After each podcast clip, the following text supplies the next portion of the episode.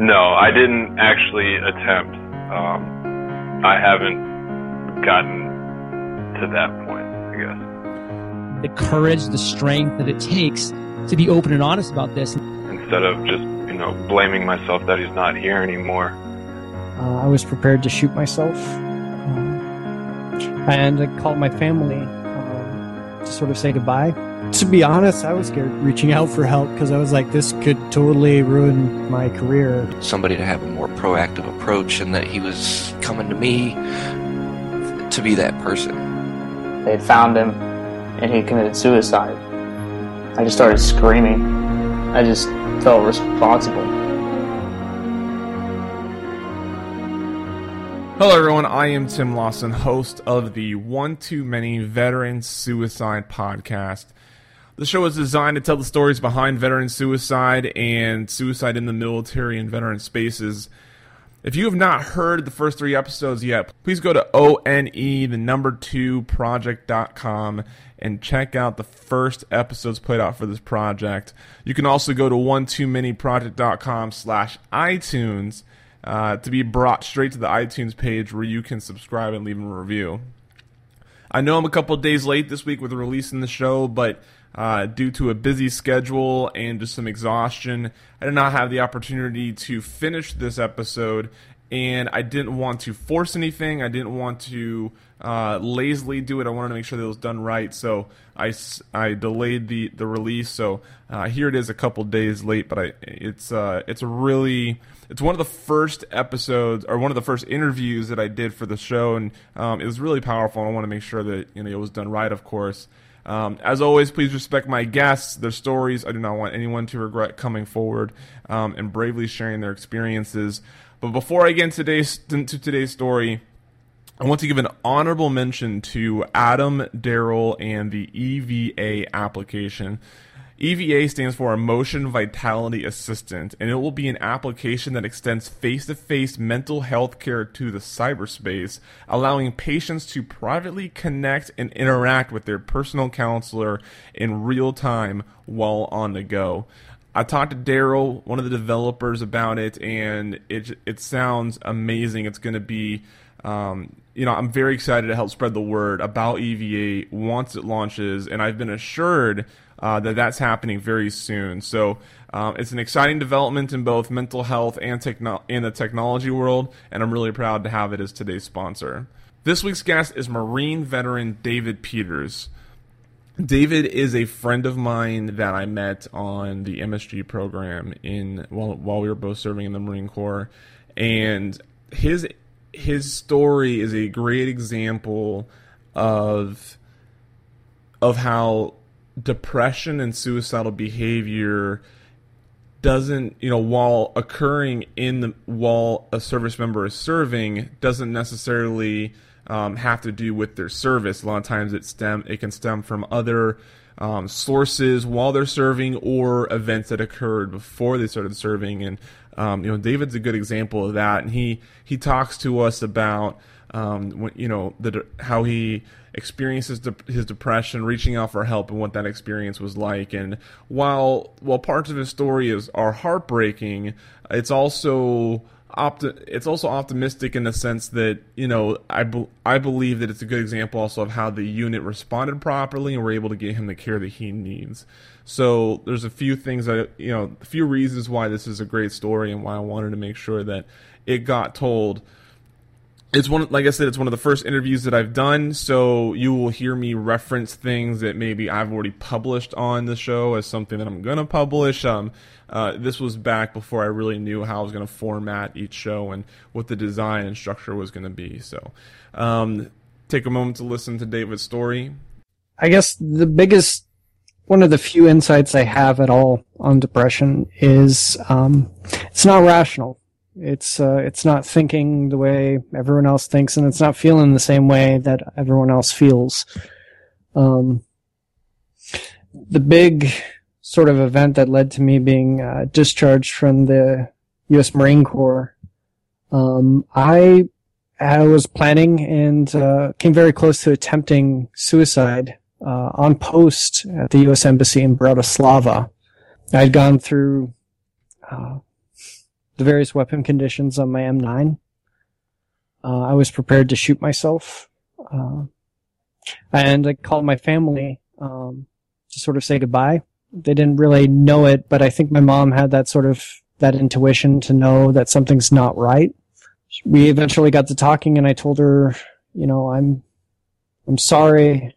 Um, you know, I, I, I just don't feel like I have any right to be here anymore. And uh, eventually, she talked me down, and she even she put my niece on the phone, and she she encouraged me to go seek help. And so I reached out to the embassy nurse. Um, she was very considerate. She eventually reached out to my detachment commander. And from there, uh, medevac to Washington DC. I got a psych eval prior to that in Vienna. Um, so all of that without any context doesn't make any sense. And I guess that's sort of where things start. I didn't really understand why I had sort of gotten to that place. All I understood that I was frustrated and I was lonely and I didn't really have anyone at that point to talk to about that or didn't feel comfortable enough talking to them rather. Do you do you feel like your environment led to any of that? Was it the um, being in a foreign country? Was it being a, just away from home? Was it just um, you know was there maybe a non-military related you know aspect going on? Yeah, so there's a number of things. Um, at that time, I found out that there'd been a lot of physical and sexual abuse going on with my younger siblings. Um, and growing up, I'd always been the one to sort of step in and protect them from that. You know, if someone was going to get hit, it was going to be me because I was the oldest kid and I had a loud mouth and a large temper, so I could I could take it. So I found out that was going on, and I felt like I'd really failed my family. Um, I had gone sort of gallivanting across the world, uh, in a job I, I frankly I loved in the Marine Corps as a radio operator and as an embassy guard. Um, but I felt like I'd let them down. I grew up with uh, abuse as a kid, so I was kind of surprised when I was reading on Facebook uh, some of the quotes you were. Uh, so that was that was one component. Um, not only had I been abused, but I wasn't able to prevent that, and you know, learning to accept that I had no control over that um, was something that took some time. You know, there's no way I could have stopped that on the other side of the world. Yeah. Um, and it- I was, If you don't mind me interrupting, Yeah, um, yeah, was no it worries. was that um, sort of? Do you think that was closer to a, the uh, the idea of like survivor's guilt, or do you think it was just you felt so detached from your ability to do anything about it that you almost it was just uh, I, th- I think it's, I think it's a little bit of both. I mean, there's certainly a sort of survivor's guilt and just sort of reopening those wounds. Um, and then not being able to do anything about that when I felt so powerless myself when I was a kid and to see my younger siblings who were entering that same situation that I, you know, I was sort of, I was sort of at the lowest point in my life. Right. I would say. Yeah. Um, was the was the Marine Corps, and I don't think that they ask these questions, obviously, and I don't, I don't, they're not required to know, but was anybody of authority aware of, you know, your your past? Um, Um, no, I mean, it's, it's not something that ever really comes up right. and it's not something that gets, you know, advertised. I mean, Sure. people rarely acknowledge if they've been abused, um, even if it's in a, in a setting where there might be help for addressing that. Yeah. Uh, so let's, um, so before we start talking about like your treatment and, you know, what the, what the Marine Corps did about it, what was the response that you got from your fellow detachment members and the, you know, like the, that chain of command in general? Um, and, and I'm, and I'm asking because, Mhm. um, you know, something that me and Dr. Bryan talked about and, you know, the, and I mean, the things that me and him went through or talked about were really fascinating. And it's some stuff that it's, uh, it's so counterintuitive to the way that the military thinks, but it's something that we need to start acknowledging is, you know, we, we, we breed Marines to be self-sufficient, to be self motivated, um, to be self aware. Like, you know, we had, we, we force Marines, uh, to look inward, find something strong and then, and then push it outward. And sometimes when there is a, um, and you know, in the conversation I was having with him, we were focusing on, you know, males who received, um, you know, sexual abuse inside the military and how like that breeds that or that, that, dis- that displays weakness towards other people. And that's what, that's where fear is. So I would, so, um, when you were admitting that you were depressed and that you were having these issues, what sort of responses did you see both from your colleagues and from your chain of command? Um, I was I was honestly surprised uh, that my detachment commander was very supportive, um, and our our A duty, uh, he was also just extremely supportive. Um, he had he had gone through some rough phases in his life, and everyone, it sort of it sort of started a few different conversations for the few days, you know, when I was sort of on suicide watch before going to DC and uh, the NNMC. Um, you know, we just started sharing bits about ourselves that we had never felt comfortable before. Yeah. Uh, you know, I'd find out that um, our assistant detachment commander, he, you know, his mom had cancer and you know, he had struggled with a whole bunch of other things in his own personal life. And another one of them, his mother had just passed away the year before and, or in a couple of years prior. So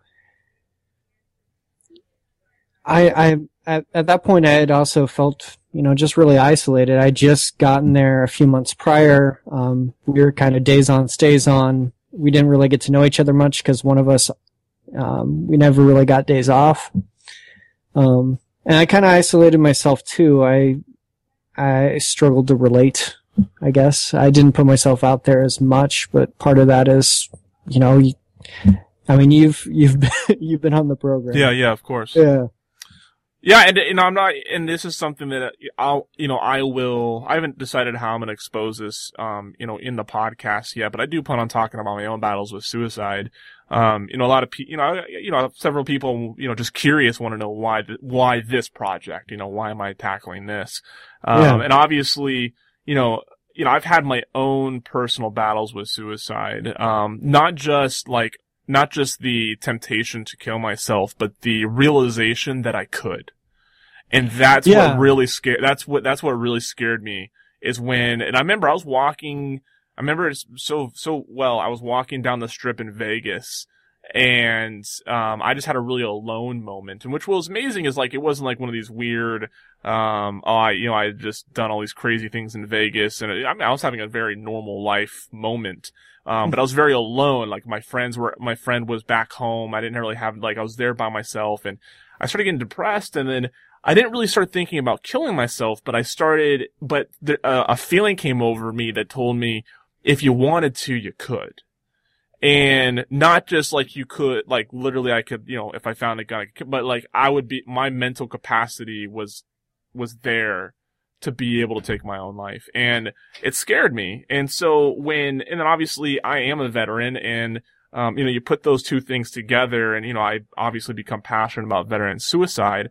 And I think that since the military is such a special subculture to society, that if we can figure out res- solutions inside the military, they could probably translate over to most areas of America because, you know, if you can figure it out in this small subsystem, this subculture, you can definitely get it to, to, to blanket over some other ideas. Um, so that's, that's a lot of where my motivation on trying to tackle this comes from. Luckily, I had this realization post Marine Corps. Um, you know, I had a couple moments in the Marine Corps where I wondered, I was like, I wonder if the ba- I wonder if the bad feelings I'm feeling right now will ever get bad enough, you know? Um, but I never thought, I, but I always dismissed it with, well, I would never do that anyways. Um, but it, it's scary because you are sitting there with three loaded weapons around you. And, you know, like, you know, on the, on the MSG program, like you and I were, like, you're sitting there, like, with a loaded weapon on your hip and two more in the corner. And it's like, I could see, like, this, you know, and no one would find me for six hours. you know, and it's, it starts like it starts scaring. Like if if things really get bad enough, like this could happen, and and that's something, and that's where I think you know the obviously higher officials take it seriously, but they're not there in post. Like they don't see like you know they don't. uh It's not as in their face as as I think it really should be, and so I I'm glad that you're noting that this is just like this came from like general depression from you know possibly you know from things that stem to your childhood because a lot of people mistaken veteran suicide. I don't mean to I don't mean to completely uh, trump the conversation here, but um you know one of the things that this project's also going to highlight is that it's not just PTSD related. You know, it's not just combat experience related. Not everybody who's offing themselves in the military are coming out of a bad experience in combat. You know, some people are just they're Yeah. they're dealing with real life, and they're in this they're in this crazy different subculture that it becomes real life in a not in a not real life situation, and then they learn how to deal with it in the military, and then they get thrown out of the military, and then they have to face real life stuff in real life, or they can't face it in the military and they get shoved out of the military and they still have to make that adjustment. Transition's been a, a big common theme in what I've been talking to people about, but, um, I've, I've gone on a, a, a little bit of a rant too much, but I want to, you know, sort of Yeah. give you an idea of where I'm coming from as someone who's trying to portray these stories. Um, so let's, let's talk about then, so it was well received by, so camaraderie, I think, is one thing that the, that the Marine Corps or, you know, the military in general can definitely do, um, can definitely promote. Um, and they do that enough, obviously, but that's something that's, you know, it's sort of like a, a wipe off the brow, like, phew, like that's an easy one. You know, that's, that's something that we can easily do to, to sort of, um, encourage, uh, service members to, to stay optimistic and, and, uh, and supported. Um, so then let's go to like your, your, your treatments and your transition. Um, so what's, you know, how, do you feel like the Marine Corps and the mil- the government in general took your situation serious enough and gave you the, gave you what you needed? Uh, yes. Um, yeah, I mean, I, for a while there, it was, it was, it was tough to just accept treatment. Um, just cause, you know, I was, I was in a lot of ways denying it would be a problem. I thought, you know, somewhat naively that, you know, I'll just, I'll go to the embassy nurse and I could totally, you know, maybe be on medication for a while and I'll totally be fine and continue after nearly killing myself. Like, Yeah. That's that's where my sort of rational thinking about things was okay this clearly doesn't make any sense. Like i'm not only risking my security and my welfare i'm also risking those around me uh, who are also on post and you know trying to live their lives. And it it took a while for me to accept that even though i felt like i'd, I'd let them down as well in addition to my family, I'd let them down as, uh, you know, not being there. We had just barely gotten a new guy so we could come off days on, stays on. You know, just realizing that it was for the best because that, um, if you have to, as much as it pained me to come forward to, uh, the embassy nurse and as discomforting as it might be in the short run, um, it was better for my health and it was better for the unit, the detachment as a whole to have come forward and actually, you know, tried to seek solutions um, before it became something where someone needed to intervene. Did you, um, okay, so then, like, your, your, so you got the treatment that you that you needed, you felt like the government took it seriously, which is great. Um, obviously that's something that we always worry about and always gets talked about is, Yeah. you know, whether or not we're treating, you know, veterans right. And I think maybe it helps that, um, and I'd, I'd hate, you know, I, I think it helped that you were in a situation where, you know, you were under exposure of more than just the military, you know, with diplomats there, foreign country there, stuff like that. So I think maybe they take that a little bit more sensitively to, sh- you know, to make sure that, um, that anybody who's observing a situation knows that it was taken care of the right way. Um, so it's, how long, how long was that, um, between you coming, for you checking in, um, at, at the medical center, um, to you being discharged from the Marine Corps? How long of a time was that? Uh, it was a year almost to the date. Okay. Um, yeah. So, I mean, what did they address? I guess. Like, were they trying to address the, the source of the depression, or were they really just trying to battle your any suicidal behavior? Well, f- yeah. First off, they it's obviously. I mean, when someone comes forward about suicidal behavior, that's kind of the most delicate hours because they're more likely to attempt again during that period. Yeah. Uh, for a variety of reasons. I mean, I felt intense shame, you know, letting down my unit and stuff, and you know, I was I was put on suicide watch for a while. I was put in the psych ward seven west. Um, in uh, National Naval Medical Center up there in Bethesda. And I, I made another attempt while I was in there. I tried hanging myself one night. Um, and uh, I wound up on even more stringent suicide watch until I started talking about things. Um, you know, they put me on a combination of medication. I was in group therapy, individual therapy, to really just try and get at what underneath was causing it. But definitely, it's to stabilize the condition and try at first, and then you move on to okay, what are the causes for the condition? Do you feel like, um, and you know, I, I may be, uh, I may be digging into your personal life a little bit here. yeah. Um, but do you, I mean, do you feel like there was any part of your character or behavior that, um, had, had they been paying attention, someone would have picked up on this in your first couple years in the military? Yeah. So, um, I think that this kind of opens up another personal area of my life. Um, you know, I'm a, I'm a bisexual man. I've dated men, I dated women, and I dated men while I was in the Marine Corps. Um, and under Don't Ask, Don't Tell, you know, you kind of learn to live a dual life. I mean, you Mhm. don't talk to anyone about that aspect. You know, you change the gender pronouns and, you know, you met a, a female sergeant in the army down at Kadena in Okinawa and it was great, you know. Um, so you learn to sort of not talk about yourself. One night we had been, uh, we kind of got roughed out, um, where we were walking home. Uh, my boyfriend at the time, Steve, um, and we, we didn't even want to go to like base medical or anything to get treated. And we had been, we'd been sort of kicked and roughed up and tossed in a ditch essentially. But we didn't want to like say anything because, you know, what if they found the people and then they were like, oh, they were two guys holding hands and we called them fags. I guess I learned to shut down pretty hard then uh, about my personal life. That and I, I didn't want to bother people. I mean, everyone's struggling. Everyone has their own personal demons. They've got their families to worry about. They've got their loved ones. Uh, even if we're putting on this sort of machismo uh, culture, you know that you know we're we're tough and we're ready to kill and nothing's gonna can affect us. and Yeah, stuff. yeah. And things totally can affect us. Yeah, it Like, does. you could you could see people implode that you know, but Yeah, I was gonna ahead. say, I think, um, you know, you know, they always make fun of it, and you know, we talk, we're ta- we're specifically talking about the Marine Corps because you know I, that's the branch you and I were both in, but I'm sure this this Yeah. could stretch across the other branches. But you know, in the Marine Corps, you know, like yeah, you're, you're you know, kill, kill, kill, you know, that that's what we do. yeah, Um, you know, blood makes the grass grow.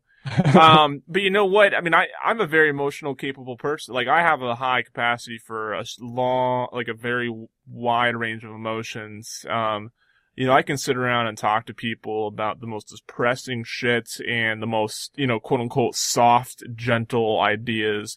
I mean, if anybody saw me how the way I, how I act around my girlfriend, they would think I was a, you know, quote unquote pussy. You know what I mean? Like, you know, Yeah. they, would, they would assume there's no way I'm capable of, of taking a man's life. But, I mean, you know, I could be that way and then be told that there's, you know, that there's terrorists coming over the wall and I could snap right back into being, you know, a United States Marine and, you know, kill babies. And, um, it's, I think we assume that as soon as you let someone get in touch with their emotions or their weaknesses, that that's what they become.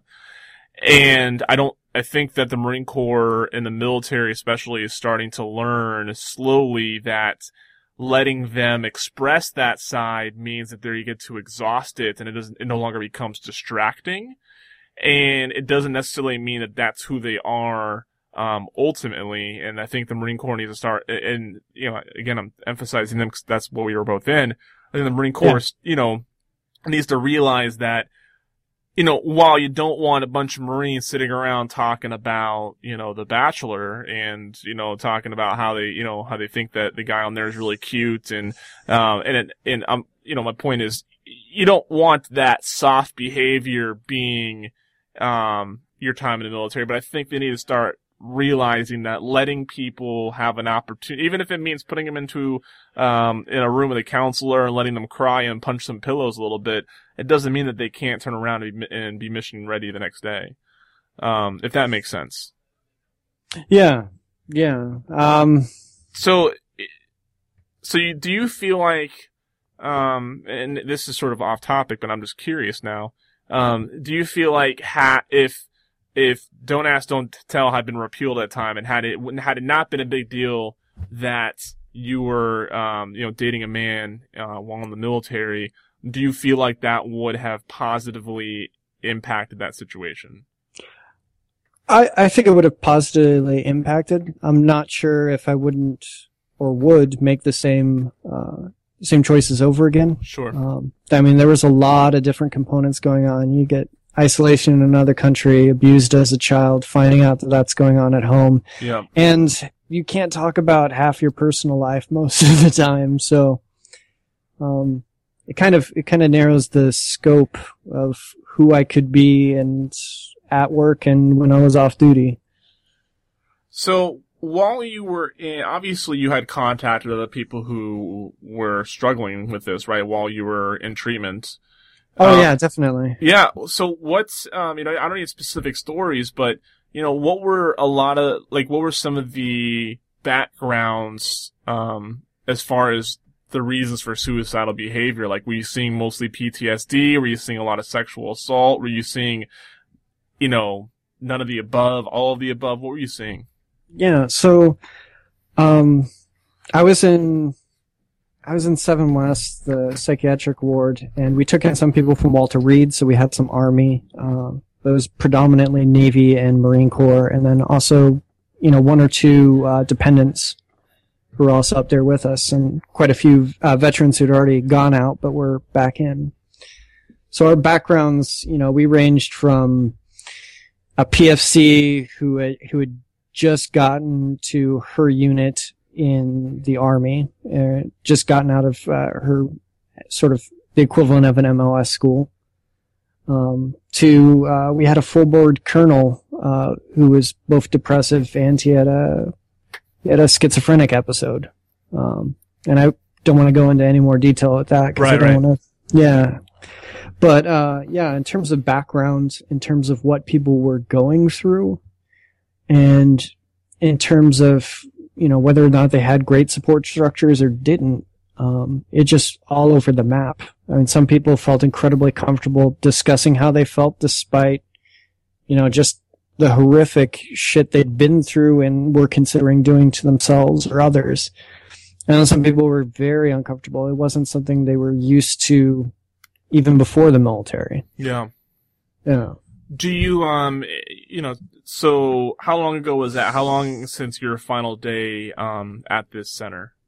Or since you've been discharged, I guess? Yeah, so I was discharged in uh, October of 2009.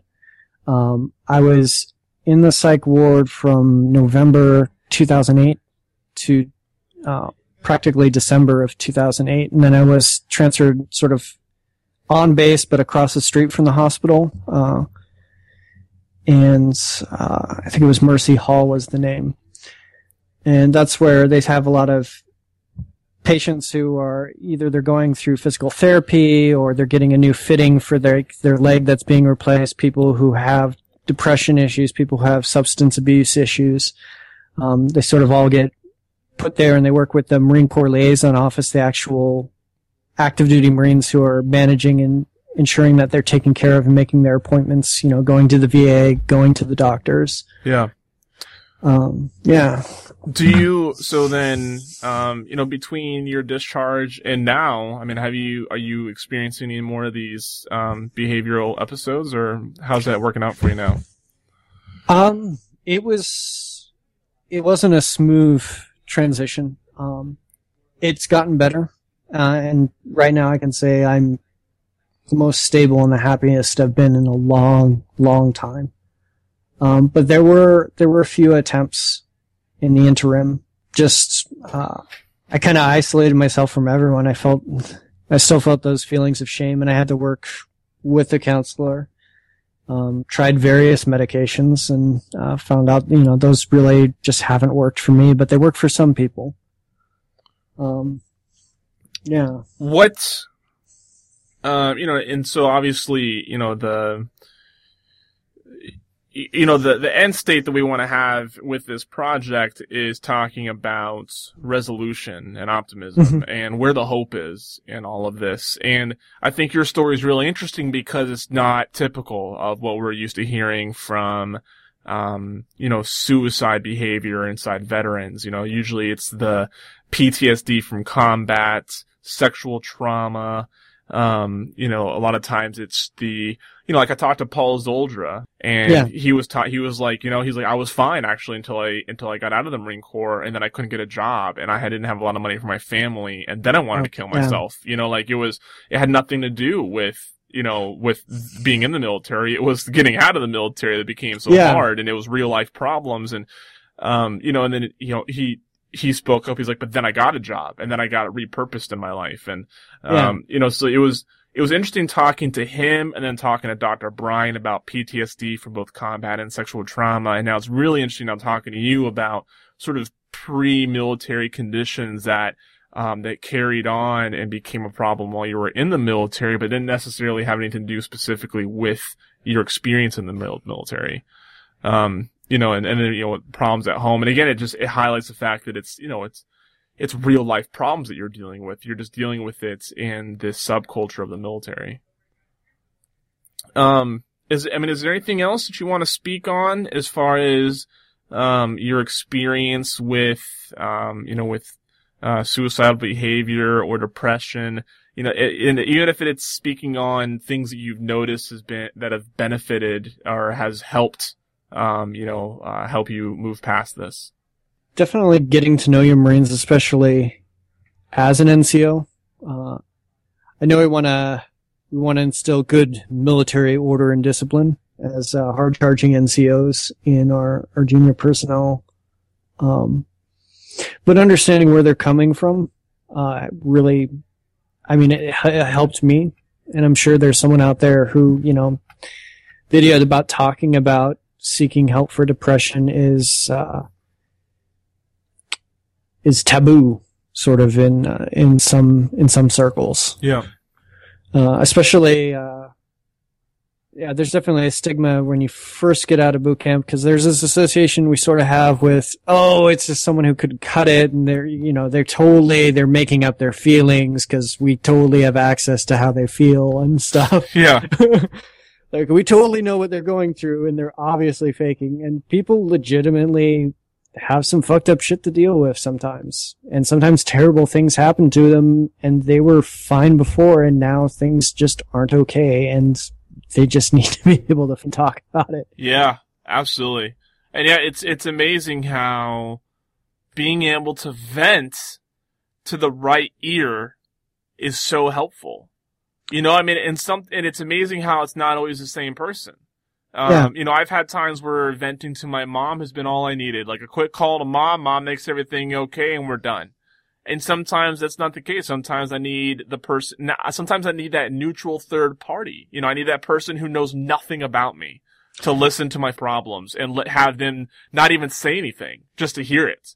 And sometimes it's, you know, my girlfriend and sometimes it's my fellow Marine. And I think something that we, we so focus so much on being qualified to deal with people's problems. You know what I mean? We want people Yeah. to see counselors and medical professionals.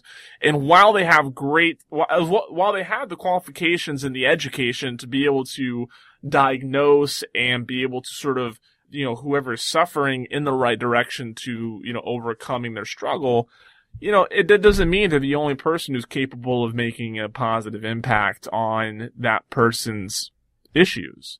Um, yeah, go ahead. yeah so i mean i think that highlights the the greater issue of treatment for depression there isn't something that one size fits all i mean it's in some ways it's a little bit like treating cancer. Everyone's cancer is different. It affects different people at different stages of their life and affects different parts of their body.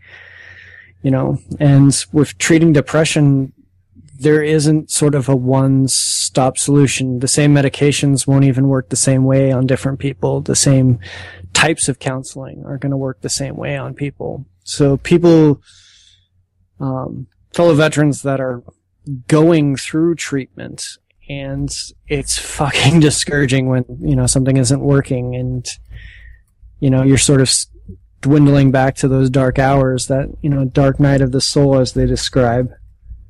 Um, yeah. yeah, just understanding that there are other solutions and, you know, if it isn't working for you, talk it over with someone, you know, find a different support group. If you're not getting sort of the help you need or finding that outlet for, you know, your anger or your f- despair. Um, this, I don't know if this is a question yeah. you can answer because I know, I know people responded quickly to your needs. Um, yeah. do you, do you, did you notice, um, any difference in how you, in your comfort level between, um, help that you sought out and the help that sought out you? Mm, could you rephrase that question? I'm not quite sure what you mean. Um, yeah, so I'm trying to, I'm trying to, like, you know, cause we keep, we tell, we're trying to encourage vets to seek help when you need it, but we also try to encourage society and our peers to pay attention and listen and try to help, you know, try to be proactive. And I'm trying mm-hmm. to see if like, if maybe you noticed a difference uh, between the two on how your comfort level, like, were you, did you feel better about reaching out for help and getting it, or did you feel any differently about the help that came to you, ask, you know, looking to, to try to help you? To be honest, I was fucking scared shitless reaching out for help because I was like, this could totally ruin my career. Yeah. and this will totally reflect poorly on me. And I feel totally ashamed that I'm, you know, that I'm not living up to this ideal of being strong and tough and incredibly resilient and nothing can affect me. So it was it was scary reaching out for help. Um,